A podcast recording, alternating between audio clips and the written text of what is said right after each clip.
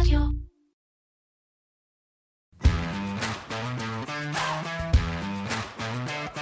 מנועי הכסף, הפודקאסט של כלכליסט על הנושאים החמים בעולם הכלכלה.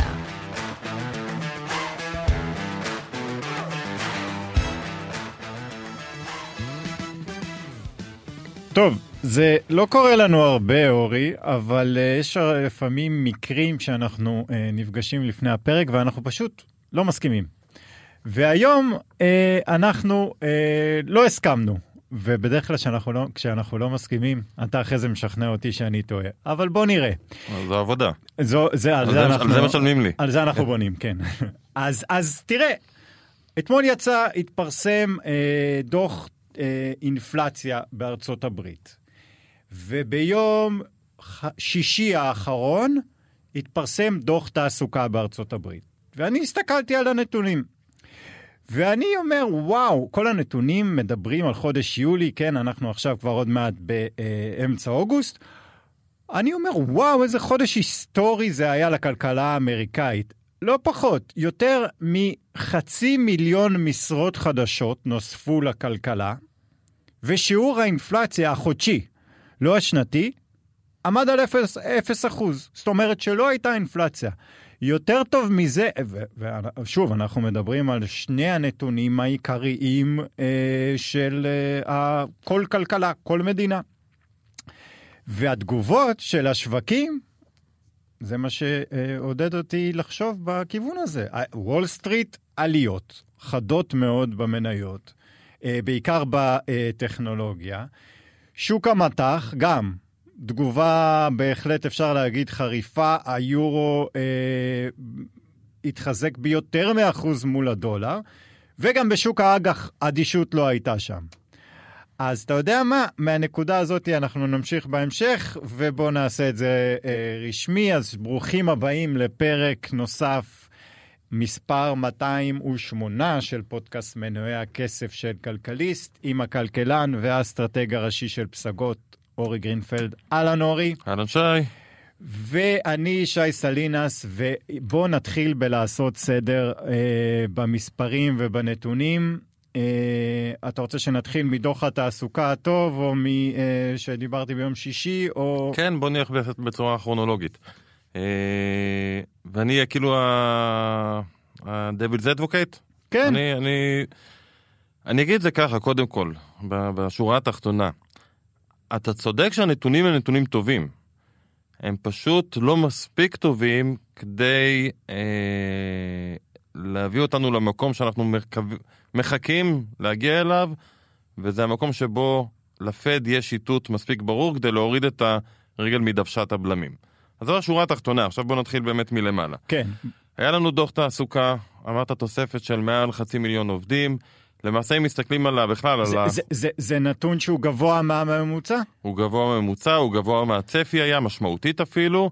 ואם מסתכלים על החצי שנה האחרונה, אנחנו רואים תוספת חודשית ממוצעת של, אם אני לא טועה, 460 אלף מועסקים חדשים כל חודש. עכשיו להגיד שהמשק במיתון, אני חושב שאי אפשר להגיד. נכון, היו שני רבעונים רצופים של צמיחה שלילית, שזו כאילו ההגדרה הרשמית של מיתון, אבל משק במיתון לא מייצר חצי מיליון משרות חדשות כל חודש. אה, מה שאנחנו בעצם רואים, אנחנו בעצם רואים אה, צמיחה שלילית, כי יורדים מהטרפת אה, קניות ומהצמיחה המהירה של היציאה מהקורונה. אז הנתונים הרשמיים מראים לנו כאילו מיתון, המשק האמריקאי ממש לא במיתון, שוק העבודה מאוד מאוד חם. אין ספק, מדובר בחדשות טובות, אבל זה רק מחזק בעצם את החשש מאותה ספירלת שכר אינפלציה שאנחנו מדברים עליה כבר תקופה מאוד ארוכה ושהפד חושש ממנה, כי אם מסתכלים על נתוני התעסוקה מעבר לכמה משרות חדשות נוספו, אנחנו רואים שהאבטלה עדיין נמוכה מאוד. אנחנו רואים ששיעור ההשתתפות בכוח העבודה, זאת אומרת כמה אנשים, כמה אנשים נכנסים, רוצים לעבוד בעצם, וחשבנו שאנחנו נראה במהלך השנה את שיעור ההשתתפות הזה הולך ועולה. עם כל הדיבור על אנשים לא עובדים, חוזרים, הם רוצים, יחזרו לעבוד מתישהו, אה, וזה ירגיע קצת את השכר, את הפאניקה בשוק העבודה לעלות שכר כל הזמן. אנחנו לא רואים את זה קורה. למה? אה, כנראה אגב, אה, כי ב... אין באמת כל כך הרבה אנשים שהחליטו שהם לא עובדים. יותר מזה, בנתונים האחרונים היה נתון אחד שאני חושב שמלמד באמת על השינויים שהיו בשוק העבודה, והרי בעוד כמה שנים כולנו נעשה, אה, אה, נסתכל אחורה ונראה באמת מה, היה, מה הייתה ההשפעה של הקורונה על שוקי העבודה, שהיום זה עדיין בגדר נעלם.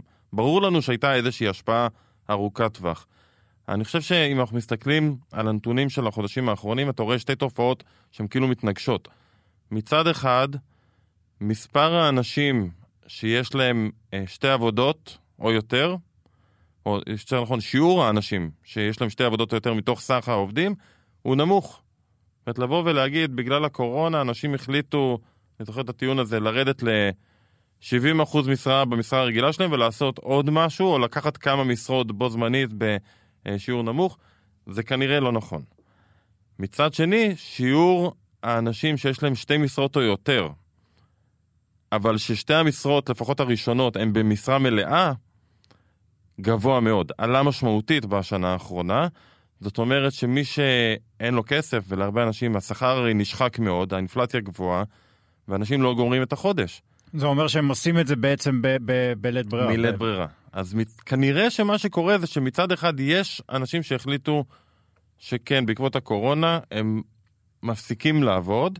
כנראה זה בעיקר אנשים בגילאים מבוגרים, שבעצם הקורונה שכנעה אותם לצאת אה, לפרישה, אבל אלה שנשארים בשוק העבודה, יש לא מעט שכנראה נאלצים לקחת עוד משרות, כי המצב היום של הצרכן האמריקאי לא טוב. אה, ואז הפחד הזה מהספירלה של השכר אינפלציה, עוד פעם נחזור מה המשמעות, אם אני, חסרים לי עובדים, וחסרים עובדים בארצות הברית בדיוק כמו שחסרים בארץ או בכל מקום אחר, אני נאלץ להעלות את השכר כמעסיק, ברגע שאני מעלה את השכר, אז אני גם מעלה מחירים, כי הרווח שלי נשחק. ברגע שאני מעלה מחירים, ההכנסה, השכר של העובדים נשחק, יש אינפלציה, אז השכר נשחק, אז בעצם צריך לראות, העובדים באים למעסיקים ואומרים להם, אנחנו רוצים עוד העלאת שכר, ועוד העלאת שכר זה עוד אינפלציה, ועוד אינפלציה זה עוד העלאת שכר, וחוזר חלילה וחוזר חלילה. זה הכדור שלג שהפד כל כך מפחד ממנו, ודוח התעסוקה, זה אחלה לראות שהמשק האמריקאי לא במיתון, אבל דוח התעסוקה מראה לנו שהסיבה שהפד מעלה ריבית כל כך מהר היא מוצדקת. חייבים לעצור את הספירלה הזאת, חייבים לעצור את הכדור שלג הזה מלהתגלגל, ואז אנחנו מגיעים לדוח אינפלציה, שאתה צודק, כן. הייתה אינפלציה אפס, לא רק שזה היה אפס, זה היה מתחת לצפי, לא רק שזה היה מתחת לצפי, כשמסתכלים על האינפלציה במונחים השנתיים, זאת אומרת יולי 2022 לעומת יולי 2021, אז האינפלציה ירדה מ-9.1 ל-8.5 אחוזים, ירידה יפה. כשה, כשהציפיות של השוק היו, הייתה, היו לאינפלציה של 9 אחוזים? אה, כן, עכשיו אינפלציה של 9 אחוזים, זאת אומרת ציפו לירידה אבל קלה, והירידה הייתה הרבה יותר חדה. כשציפו גם שאינפלציית הליבה תעלה. ליבה נשאר- זה? ליבה זה אינפלציה בלי מזון ואנרגיה. זה כאילו יותר על הכלכלה עצמה ופחות על מחירי הסחורות. אה, וראינו שם, היה צפי שזה יעלה ל-6.1, זה נשאר ברמה של חודש שעבר, 5.9, אז כן, מעולה, אנחנו מקבלים איתות סוף סוף ראשוני, חזק, שיש את הירידה באינפלציה שכולם חיכו שהיא תקרה.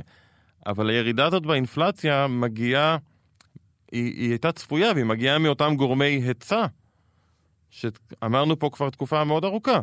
מתישהו זה יירגע. איפה אנחנו רואים את ההאטה באינפלציה? במחירי הרכבים. כן, כי הבעיית אה, שינוע עולמית נפתרה, סוף סוף, הנמלים עובדים, בעיית השבבים העולמית שהייתה נפתרה, מייצרים סוף סוף אה, מכוניות בהיצע שהולך וגדל. הביקוש גם הולך וקטן, כי הצרכן האמריקאי במצב פחות טוב, וכי כל מה שרצינו לקנות קנינו בשנתיים האלה של הקורונה. כולם החליפו מחשב, וכולם אה, ראו שיש להם פתאום חיסכון, אז החליפו ריהוט וכן הלאה. ושם אתה רואה באמת את ההאטה של האינפלציה. אבל בצדדים של הביקוש, בצדדים שקשורים לשכר, אתה לא רואה עצירה באינפלציה, להפך, אתה רואה שהיא רק הולכת ומאיצה. ולכן, ולמה, ולמה, זה, ולמה זה בעייתי? כי את הצד של ההיצע בכל מקרה לפד אין לו מה לעשות. זה שהפד יעלה ריבית, לא משנה לאן, זה לא מה שהיה פותר את בעיית השינוע העולמית. זה היה זמני, אתה יודע, הוא אמר זמני, כולם חשבו שהוא מתכוון לחודשיים. בסוף זה נרגע, בסוף הקורונה מאחורינו, אף אחד לא יודע מתי זה יקרה, אבל בהגדרה זה זמני. כשיש מחסור בחומרי גלם, או כשיש מחסור במפעלים של הרכב לא עובדים בגלל הקורונה, אז אתה יודע, אוקיי, כרגע המחירים עולים כי אין רכבים, ברגע שהמפעלים יחזרו לעבוד, המחירים ירדו חזרה. אז זה, זה אכן מה שקורה. אבל הבנק המרכזי, התפקיד שלו זה לדאוג לאינפלציה שמגיעה מצד הביקוש. והיא רק הולכת במאיצה, והדרך היחידה לעצור את האינפלציה הזו זה להעלות הריבית, להמשיך להעלות אותה בחדות, להגיע לריבית שפוגעת בצמיחה הכלכלית, שפוגעת בפעילות העסקית, פוגעת בצרכן, ואז שוק העבודה יתחיל להירגע ונראה את האבטלה עולה. זה לא נעים, אבל זה התפקיד שלו, ורק אז אנחנו נראה בעצם כנראה את הפד מתחיל להרגיע ומוריד את הרגל מהברקס. כן, תראה, דבר ראשון, אה, אה, האופטימיות היא שאני רואה בנקודה הזו, זה שהפעולות של הפד עובדות. יכול להיות שזה מוקדם מדי כדי להגיע למסקנה הזו, אבל משהו, מזיזים, הפד, כמה אנחנו על אה, שתי העלאות ריבית רצופות של שלושת רבעי אחוזים, קורה משהו. אולי קצת, אולי זה מקרי, אבל קורה משהו, וזה נקודה אה, אה, שאני אה, מקבל ממנה אופטימיות. והשאלה השנייה שלי, אה, אה, מה תהיה בהחלטת הריבית הבאה? מה עושים הלאה? זאת אומרת, אה, אנחנו מדברים על אה, חודש ספטמבר, נכון? כן, אם אני לא טועה, 22 בספטמבר זו ההחלטה הבאה. אה, קודם כל, לגבי האם באמת מה שהפד עושה עובד, האם זה סימן ראשוני, אז פה באמת זה הוויכוח. פה באמת זה, אתה יודע, אי אפשר לתת תשובה חד משמעית כי זה נתון אחד ועוד מוקדם לדעת, אבל אני חושב שתיקח למשל את סעיף הדיור. הרי העלאות הריבית, איפה שהן משפיעות, אה, אמורות להשפיע, זה בשוק הנדל"ן. אמור, אם הריבית עולה, ריבית המשכנתאות עולה, זה ישפיע על שוק הנדל"ן. וכשאתה מסתכל על סעיף הדיור במדד המחירים לצרכן האמריקאי, אז לא רק שהוא ממשיך לעלות, גם הקצב שהוא עולה הולך וגובר. אנחנו מדברים על דירות אה, אה, למכירה, נכון? לא שכירות. לא, זה נמדד בשכירות, כמו בארץ. אה, זו אוקיי. הדרך למדוד את זה, כי התהליך הוא תהליך ארוך. זה, אני בטוח, אגב, בסוף זה משפיע. זה פשוט תהליך שלוקח זמן. מהרגע שהריבית על המשכנתאות עולה, עד הרגע שאנשים מחליטים שהם אה, או לא קונים בית, או שאנשים מוכרים את הבתים שלהם, לוקח זמן. עד שזה משפיע על שוק השכירות, לוקח עוד זמן, ובמקומות האלה אתה עדיין רואה האצה. עכשיו נכון, מחירי הרכבים נגיד יורדים, השאלה אם הם יורדים בגלל שהעלות מימון של רכב התייקרה בעקבות העלאות הריבית, או שהם יורדים כי פתאום יש היצע הרבה יותר גדול של מכוניות, ויש פחות ביקוש, כי, כי מי שרצה קנו. להחליף כבר קנה בשנתיים האחרונות, כי ראינו באמת אה, טרפת של קניות אה, של רכבים, של מוצרים אה, אה, גדולים לבית, ריהוט, מו, אה, אה, מוצרים בני קיימא מה שנקרא, כמו מכונות כביסה וכן הלאה. ושם אתה כן, שם אתה רואה את ההאטה. מוצרים גדולים לבית, אתה רואה שבאמת האינפלציה שם הולכת ומאטה. מכוניות, אתה רואה שהאינפלציה הולכת ומאטה. הלבשה והנהלה, אתה רואה שהאינפלציה הולכת ומאטה. אבל השאלה היא, זה בגלל הפד או בגלל שבאמת התהליך של צד ההיצע מסתיים? נדע רק בעוד כמה חודשים, נראה עוד איך התהליך הזה עובד, ולכן בהחלטה הקרובה, אם אני לוקח את הנתון האחרון של שוק התעסוקה, פלוס את נתוני האינפלציה, אני חושב שהפד ימשיך ויעלה את הריבית מאוד בחדות. אה, צריך להגיד שעד ההחלטה הקרובה, הפד אה, נפגש שמונה פעמים בשנה. אז כן. לפעמים יש כזה פער של זמנים, זה ב-22 בספטמבר, כמו שאמרנו. אה, יש עוד דוח תעסוקה אחד ועוד דוח אינפלציה אחד, עד ההחלטה הזו. כן. אז הכל עוד יכול להשתנות, אבל בהינתן הנתונים שיש לנו היום, אני חושב שאנחנו נראה עוד העלאת ריבית עם סבירות די גבוהה של שלושת רבעי. בשוק, לפני הנתון אינפלציה, הייתה הסתברות של אה, 75% בערך, השוק אה, העריך שההחלטת ריבית הקרובה תהיה העלאה של שלושת רבעי אחוז. אחרי הנתון אינפלציה זה ירד להסתברות של 50-50, זאת אומרת או שלושת רבעי אחוז או חצי אחוז. אה, אבל אני חושב שהפד ירצה להמשיך ולהילחם, כי כשהוא נכנס לתוך הנתונים הוא רואה שעדיין צד הביקוש, שזה מה שמפחיד אותו, חזק מאוד, והוא חייב להילחם ולהמשיך להעלות את הריבית. ולכן השאלה המעניינת היא, מתי זה ייפסק? זו, או, או, זו הנקודה. זו הנקודה.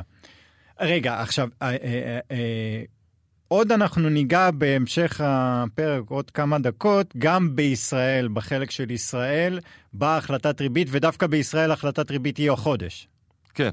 זה בעוד באוגוסט, אבל לפני זה, כן, הנקודה הזו, התגובה של השווקים. תסביר לי בבקשה את התגובה של השווקים, ומה השווקים מצפים, אם אפשר לקרוא לזה ככה, או מה הציפיות בשווקים לפי מניות, כמו שאמרתי בהתחלה, או אג"ח, מה, מה קורה שם? אז יש היום, אני חושב, פער בין מה ששוק המניות כביכול מתמחר, התרחיש המקרו-כלכלי שהשוק אה, של המניות מתמחר, לבין התרחיש המקרו-כלכלי ששוק האג"ח מתמחר. למה אני אומר את זה? תראה, בוא ניקח את נתוני האינפלציה של היום, אנחנו ב-8.5% כאמור, צריך להגיד ששלושה אחוזים מתוך זה זה רק מחירי האנרגיה.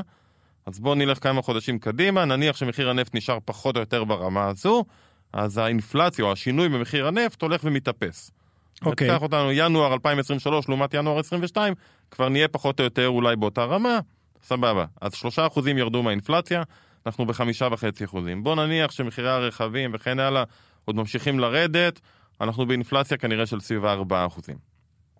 ואז השאלה הגדולה היא, אם האינפלציה סביב ה-4 אחוזים, מה הפד עושה?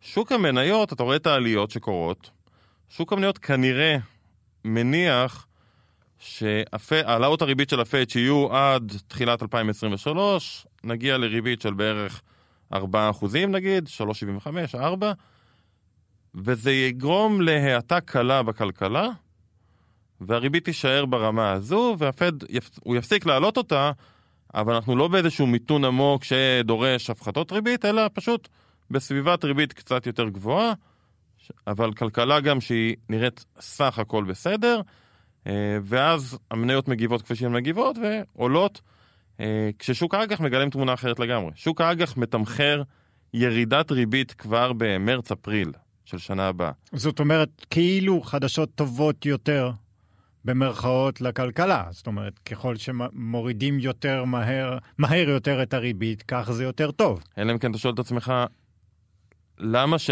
מה יכול להביא את הפד להוריד ריבית? אנחנו התרגלנו ב-20 שנה האחרונות שהפד מוריד ריבית כשאפשר. או, או כל, כל עוד אין אינפלציה, בואו נשאיר את הריבית אפס. כל עוד הוא לא חושב שגרוע.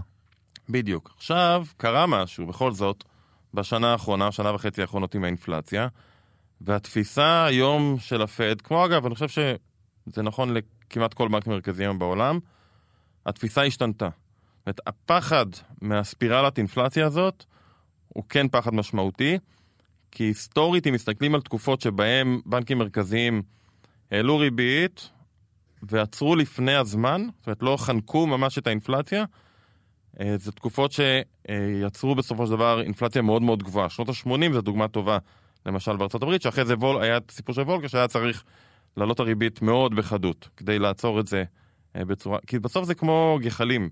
אז אתה מכבה את המדורה, אבל אם השארת כמה גחלים, אז, אז זה, זה עלול להתלקח מחדש.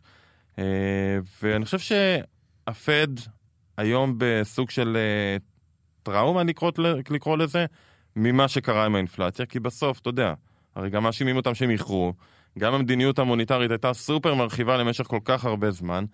אני חושב שהם ייזהרו מאוד לא להוריד את הריבית מוקדם מדי, אפילו לא לעצור עם העלאות מוקדם מדי, וכדי שהם ישתכנעו שאפשר להוריד ריבית, אתה צריך לראות את שוק העבודה במצב אה, הרבה פחות טוב ממה שנמצא היום. כשאני אומר הרבה פחות טוב, הכוונה היא שהאבטלה עולה לחמישה-שישה אחוזים. זה, זה קצת, זה קצת, אה, איך אני אגדיר את זה? זה קצת ציני להגיד, אה, טוב, נו, אז אה, אה, אנחנו צריכים כמה מובטלים. אה, קודם כל, כן, זה, זה, זה העבודה של בנק מרכזי. אתה יודע, העבודה שלו היא לא עבודה נעימה. התפקיד שלו זה כשהכלכלה מתחממת, לקרר אותה. זה התפקיד שלו, להיות ה, הילד הרע, האיש הרע בסיפור. רק שהפעם, כדי שהוא יוריד ריבית, כמו ששוק האג"ח מתמחר, הוא צריך להשתכנע שהוא קירר כבר אולי יותר מדי. והריבית כבר גבוהה מדי, ובוא נתחיל להוריד אותה. כדי שזה יקרה, הכלכלה חייבת להיכנס למיתון עמוק. כי אבטלה שעולה מהר והפד משתכנע שזה מאחורינו וחייבים עכשיו להוריד את הריבית, זה מצב שבו המשק נמצא במיתון עמוק. עוד פעם, כדי שזה יקרה מהר, ולא בעוד שנתיים. שוק המניות לא מתמחר כזה תרחיש, כאמור. זאת אומרת, יש פער בין מה ששוק האג"ח מתמחר למה ששוק המניות מתמחר. כדי שמה ששוק האג"ח מתמחר יקרה, צריך להיות מיתון עמוק, צריך שהעלאות הריבית של הפד יובילו לאיזשהו אפילו משבר או מיני משבר, ואם זה היה המצב, אז שוק המניות לא צריך לעלות כמו שהוא עולה. אה, והפער הזה, אנחנו, וואו, פעם נדע רק בדיעבד מי צודק, כן. אה, אבל אין ספק שהעלאות הריבית של הפד, לפחות בחודשים הקרובים, ימשיכו, כי אנחנו בכל מקרה לא פה ולא פה עדיין. כן, אנ- אנחנו, רק אני חייב לחדד את הנקודה הזאת. אתה אומר שוק המניות ושוק האג"ח, הרי בסופו של דבר מדובר בסוחרים, אולי לא סוחרים אה, אה, שיושבים בבית מול מחשב, אבל מנהלי השקעות. אז אתה רוצה להגיד לי, זו, בישיבה של מנהלי השקעות במניות, הדעה הרווחת היא, כן, יהיה, אה, הריבית לא תרד עד סוף השנה הבאה, והמשבר יהיה טיפה יותר חריף, ובוועדת ההשקעות, או בישיבה של ההשקעות באג"ח, הפוך? אה, א', כן, זה קורה לא מעט פעמים, שהשווקים לא מתקשרים, לא, לא מתארים את אותו תרחיש. זה קורה המון פעמים, זה קורה בדיוק בנקודות פיתול האלה. של כמו שאנחנו עכשיו, שכולם מחכים למה שהפכו לז'ר, בז'רגון לפד פיבוט, לנקודה שבה הפד ישנה את ההערכה שלו. אז uh, משקיעים במניות שהם בדרך כלל גם יותר אופטימיים, אפשר להגיד, מחפשים מאיפה תבוא התשואה הגבוהה, מאיפה תבוא הצמיחה. הם אומרים, כן, הפד פיבוט יבוא לידי ביטוי בזה שהפד אוטוטו מפסיק להעלות את הריבית, אבל אין איזשהו מיתון מאוד מאוד כבד, אולי האטה. והם משקיעים בשוק האג"ח, שמחפשים מאיפה תבוא התשואה באג"ח, היא צריכה לבוא דרך הפחתות ריבית, רואים תמונה אחרת לגמרי. זה לא מצב כל כך נדיר, זה קורה לא מעט פעמים בשווקים. צריך להגיד, אתה יודע, לא יודע אם זה אומר משהו, בדרך כלל שוק האג"ח צודק. שוק האג"ח, היסטורית לפחות, יש לו יכולת חיזוי טובה יותר. אה, לא יודע למה. אה, אם זה יותר חכם, או שפשוט בשוקי המניות יותר, יותר סולידי, תמיד יש יותר... לך- אולי בגלל זה, אולי שמשקיעי מניות הם בהגדרה אולי אה, אה, או wishful thinking כזה, ותמיד מצפים לראות מאיפה תבוא צמיחה וכן הלאה. אז בדרך כלל שוק האג"ח צודק. אה, נראה, נראה, אנחנו נדע רק בדיעבד, ככל שיתקדמו החודשים, בינתיים הפד ימשיך לעלות את הריבית, ככל שיתקדמו החודשים נראה עד כמה באמת העלאות ריבית משפיעות, כדי לראות שהן משפיעות כמו שאנחנו רוצים שהן ישפיעו, כלומר עוצרות את האינפלציה, אתה צריך לראות שהן גם משפיעות בשוק העבודה. וזה תהליך שלוקח זמן, כנראה הוא לא יקרה לפני אה, אה, תחילת השנה הבאה. בוא נדבר על המטח כי כן מעניין, ו, ובעיקר אותנו מעניין אה, מה קורה לשקל, והשקל מתחזק והוא כבר היום, הד- הדולר שקל בשפל של אה, אה, כמעט ארבעה חודשים. ובוא בוא תסביר לי, אנחנו דיברנו קודם על התנועה החדה שהייתה ביורו דולר בעקבות נתוני האינפלציה. מה השקל? מה, איך השקל מתחבר פה לסיפור? קורה משהו מאוד מוזר בשוק המטח הישראלי, וזה שהשער חליפין שקל דולר הפך להיות תלוי בעיקר בגורם אחד, שזה מה קורה בשוקי המניות. ממש ככה. אם תיקח את השער חליפין שקל דולר, תיקח את ה-S&P 500, תשים את הגרף של מאחד על השני, אתה תראה מתאם מלא. זה, זה פשוט הפך להיות הגורם המרכזי. עכשיו, כל, בכלכלה מלמדים אותך שמה שמשפיע על שער חליפין זה פערי ריביות למשל. פערי ריביות לא נוצר איזשהו שוני מאוד גדול, כי ההנחה היא שמה שמשפיע על בנק ישראל ומה שמשפיע על הפד זה אותם דברים. גם בנק ישראל ימשיך בחודשים הקרובים להעלות את הריבית, עד שהוא ישתכנע שכבר אין לחצים על שכר כמו שיש, ואז אולי יוריד את הרגל מהברקס. זאת אומרת, התמונה היא אותה תמונה, לא היה איזשהו שינוי מהותי בצפי לפערי הריביות. מלמדים אותך שיצוא יבוא משפיעים על שערי חליפין, ואתה רואה שכאילו המצב של ההייטק פחות טוב. אה, ו... רגע, את, כשאתה אומר מתאם מלא, הכוונה היא כשהמניות בארצות הברית עולות, אז, אז השקל אז- מתחזק. כן, זה יותר נכון להגיד הדולר יורד. הדולר יורד, כן, כן. זה יותר נכון להגיד, כן, כי כן. בעצם המנגנון שדרכו המתאם הזה פועל, הוא דרך הגידורים של המשקיעים, בעיקר המשקיעים המוסדיים הגדולים, שיש להם איזושהי חשיפה מט"חית שהם החליטו עליה בתיק. אני חושב שדיברנו על זה פעם, נזכיר את זה עוד פעם. כן. נגיד אני משקיע גדול, ואני אמרתי, אוקיי, תיק ההשקעות שלי יכול להיות חשוף ב-20% לדולר. ברגע שה-S&P עולה, המניות הן מניות דולריות הרי, אז החשיפה שלי גדלה.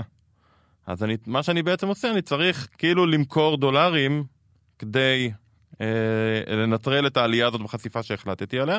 מחירי הדולרים משפיעה על שער המטח. כן. אז זה עובד דרך הגידורים, לא באמת מוכרים דולרים, הם מזיזים את הגידורים, אבל, אבל זה סתם טכני. זו התנועה הכללית שיש בדיוק, בשוק. וזה הפך להיות הגורם מספר אחד שמשפיע על שוק המטח. זאת אומרת, לא שינויים ביצוא יבוא, לא שינויים בפערי ריביות, זה הפך להיות הגורם המרכזי.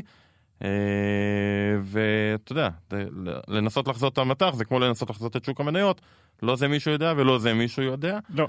אה, אבל אני חושב שכשנגיע לאיזושהי אולי רגיעה, יותר ודאות לגבי באמת לאן השווקים הולכים, שכרגע אנחנו בנקודת פיתול, אז בעצם הגורמים המקרו-כלכליים יחזרו להיות הגורמים המרכזיים שמשפיעים על שוק המטח גם. כרגע זה הסיפור. ואולי רק אה, לחל, לסיום החלק הזה נדבר אה, כמה דקות על, אה, יצא נתון, אני לא טועה, ביום, בתחילת השבוע, ביום ראשון או שני, על שוב חודש שבו אין לנו גירעון, אלא יש עודף תקציבי. כן. אז... זה אפילו כבר לא חודש, זה מסתכל על המצב של ה... המצב הפיסקלי, מה שנקרא, המצב של הממשלה, ב-12 חודשים האחרונים אתה כבר בעודף. כן, ומה, על מה אנחנו מדברים? מה, מה בערך הסדר גודל? אז ביולי עצמו אנחנו מדברים על אה, עודף של אה, 2.6 מיליארד שקל. אה, כשאנחנו מסתכלים על ה-12 חודשים האחרונים, או סליחה, מתחילת שנה בואו נסתכל, אנחנו בעודף של 34.4 מיליארד שקל. זאת אומרת שהיו לנו יותר הכנסות מאשר הוצאות. ב-34.4, אז מה, אנחנו קמצנים? כשהיעד של הממשלה היא לגירעון. זאת אומרת, יש פה, זה לא רק 34, כן. לעומת היעדים יש לך עוד יותר בעצם כסף שכאילו לא ציפית שיהיה לך. אה, האם אנחנו קמצנים? אתה שואל במובן של אה, למה לא של מבזבזים את הכסף מדינת הזה? ישראל.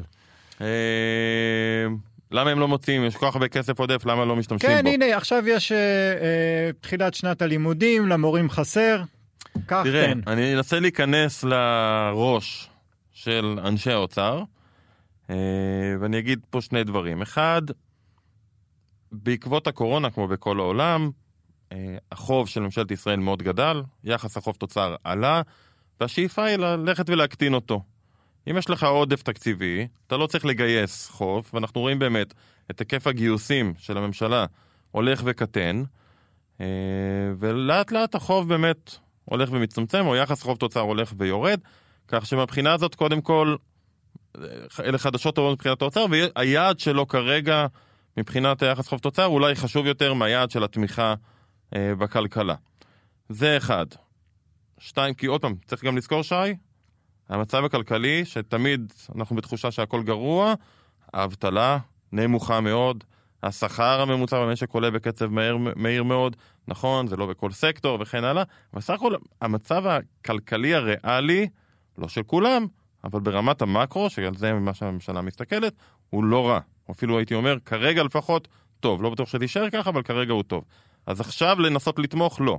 עדיף אולי לחסוך את הכסף ולהשתמש בו כשיבוא היום הסגריר. זה אחד.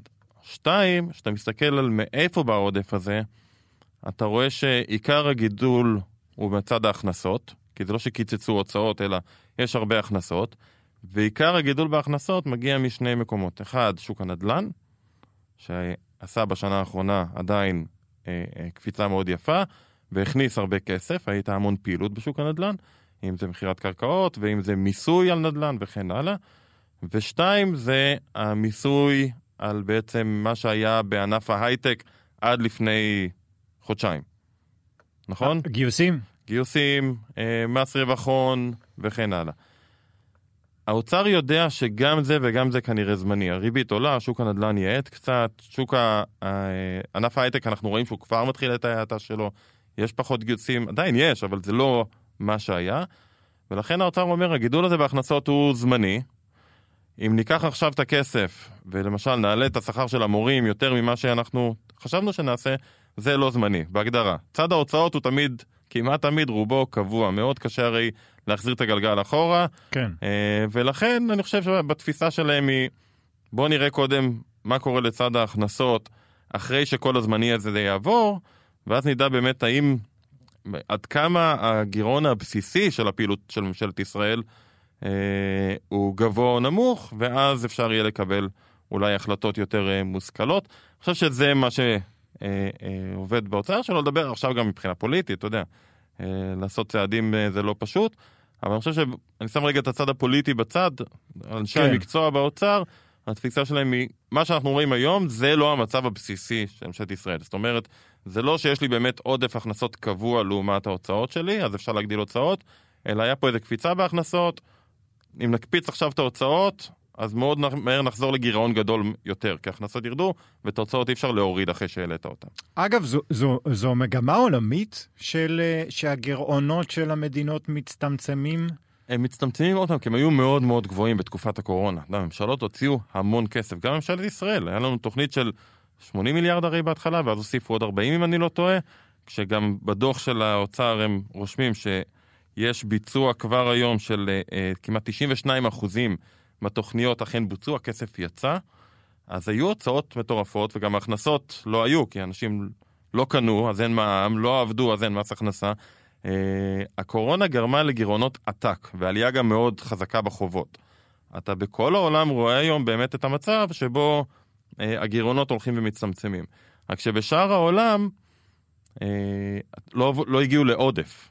מה שקרה בישראל זה באמת, חלק גדול מזה זה ענף ההייטק, שיש לו משקל די גדול פה בכלכלה ומשקל די גדול בהכנסות ממיסים. זה לא, זה לא משהו שקורה במקומות אחרים בעולם. אה, אז לא, אנחנו במצב יותר טוב מהבחינה הזאת. יש למדינה כסף, אני חושב שמתישהו, אולי אחרי הבחירות, יראו מה המצב הבסיסי, ואז באמת יהיה אפשר אולי להשתמש יותר בכסף. להשתמש זה או להגדיל הוצאות, רק צריך לעשות את זה בצורה חכמה, או להקטין הכנסות, אולי להוריד מיסים. אה, אני חושב שגם מבחינת הריבית, גם מבחינת המצב של הממשלה, אנחנו ביתרון לעומת מדינות אחרות בעולם. וזה מקל, כי אם, אם ארה"ב אכן תיכנס למיתון, כנראה שפה אה, המצב יהיה, יהיה כלכלית משמעותית יותר טוב, כשגם למדינה וגם גם לממשלה וגם לבנק ישראל יש יותר כלים להתמודד עם איזשהו מיתון שעלול לקרות בעולם. זה יפה, התחלנו את הפודקאסט בזה שאמרתי שאני אופטימי לגבי המצב בארצות הברית, וסיימנו בזה שאתה אופטימי לגבי המצב של ישראל. או, בבקשה. אז כן. אה, טוב, עכשיו נעבור לחלק השני של הדבר המוטרף שקרה השבוע, ואולי לא שמתם אליו לב, בבקשה. אז אה, אתה יודע מה, אני ממשיך עם האופטימיות לגבי ישראל. די, נו, אני לא יכול יותר עם אה, האופטימיות. כן, גם לי זה קשה. אני מתחיל פה תת פינה חדשה, אני מקווה לחזור אליה כמה שיותר, היא שהיא, כן, המצב גרוע, אבל הוא יותר טוב מבמקומות אחרים, אה, אוקיי? נתחיל, אני מוצא כל מיני, כל הזמן נתונים על, אתה זוכר, דיברנו על, הממש, על המשטרה בדטרויט למשל, דברים, אומר, כן, גם פה המצב הוא לא משהו, אבל מצבנו יחסית טוב. אז השבוע מצאתי נתונים של אה, איזשהו אתר בשם FlightAware שעוקב אחרי כל הנתונים של הטיסות בכל העולם, אה, והם אה, בדקו איזה אה, עשרת אה, נמלי תעופה אה, בעצם הם מבטלים אה, אה, או מעכבים הכי הרבה טיסות, מה שקורה בענף התעופה בעולם. אז אנחנו לא במקום הראשון, אנחנו רחוקים מזה. במקום הראשון נמל התעופה של טורונטו, ש-52.5% מהטיסות התעכבו. התאריכים זה בין מאי ליולי. אה, חצי מהטיסות פשוט לא יצאו בזמן, העיכוב הזה עיכוב של למעלה משעתיים. אה, אחרי זה פרנקפורט, פריז, אמסטרדם, לונדון, שני נמלי התעופה, אה, מינכן, ובסוף המקום העשירי, אתונה. המספרים פה הם יותר טובים, כן, זה לא נעים לעמוד שלוש שעות בתור בנתב"ג, אבל לעומת מה שקורה בעולם, מצבנו לא רע. לא, כן, יכול להיות, אבל יותר טוב. כן. אני אה, אקח אותך לעיירה, לעיר, בפלורידה, שנקראת גיינסוויל. זה העיר שבה יש את האוניברסיטה של פלורידה, אוניברסיטה אה, מכובדת ויחסית גדולה. והם השבוע העבירו החלטה במועצה, ב- היה שם אה, טירוף מוחלט ממה שכותבים, החלטה על חודו של כל 4.4 לעומת אה, 4 קולות, 4 קולות לעומת שלושה. מה הם החליטו? הם החליטו ש... אה, תם עידן הבתים החד-משפחתיים, בתי קרקע בגדול. הם החליטו שמעכשיו זה הכל התחיל מהמצוקה של הסטודנטים שאין להם איפה לגור. הם החליטו שמעכשיו כל בנייה, כל היתר, יתקבל רק לבנייה של מינימום אה, אה, שתי קומות, בכל קומה שתי משפחות. זאת אומרת, מינימום ארבע משפחות ביחידת דיור על הקרקע, וכמובן שזה עורר הרבה עניין מבחינת הלובי של בעלי הקרקעות והבתים, אמרו, אנחנו, אתם לוקחים לנו את הכסף והכול, אבל אתה יודע מה? זו החלטה אה, בעיניי... אבל דווקא בעלי הקרקע...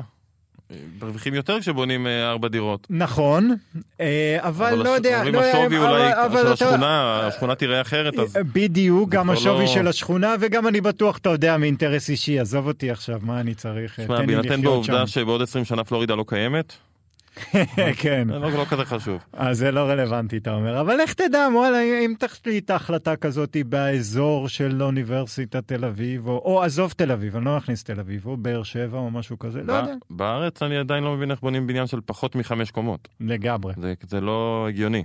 בטח לא באזורי המרכז. כן. וזה עדיין קורה. אה, אתה רוצה לגור בצמוד קרקע בשטח של, אה, שטח גדול, סע. כן, בדיוק. אם, אם יש בעיה בהפשרת קרקעות, אפשר לדבר פה על משבר כן. הנדל"ן הרי מלא זמן, אבל אם הבעיה היא שלא מפשירים מספיק קרקעות, אז לפחות על כל קרקע תבנו בניינים יותר גבוהים, וצריך למצוא את הדרך לייצר פה 60 אלף יחידות דיור בשנה כמה שיותר מהר. אולי זה הפתרון, אה, זה לא קורה. נכון. תודה רבה שהאזנתם, נשתמע בשבוע הבא.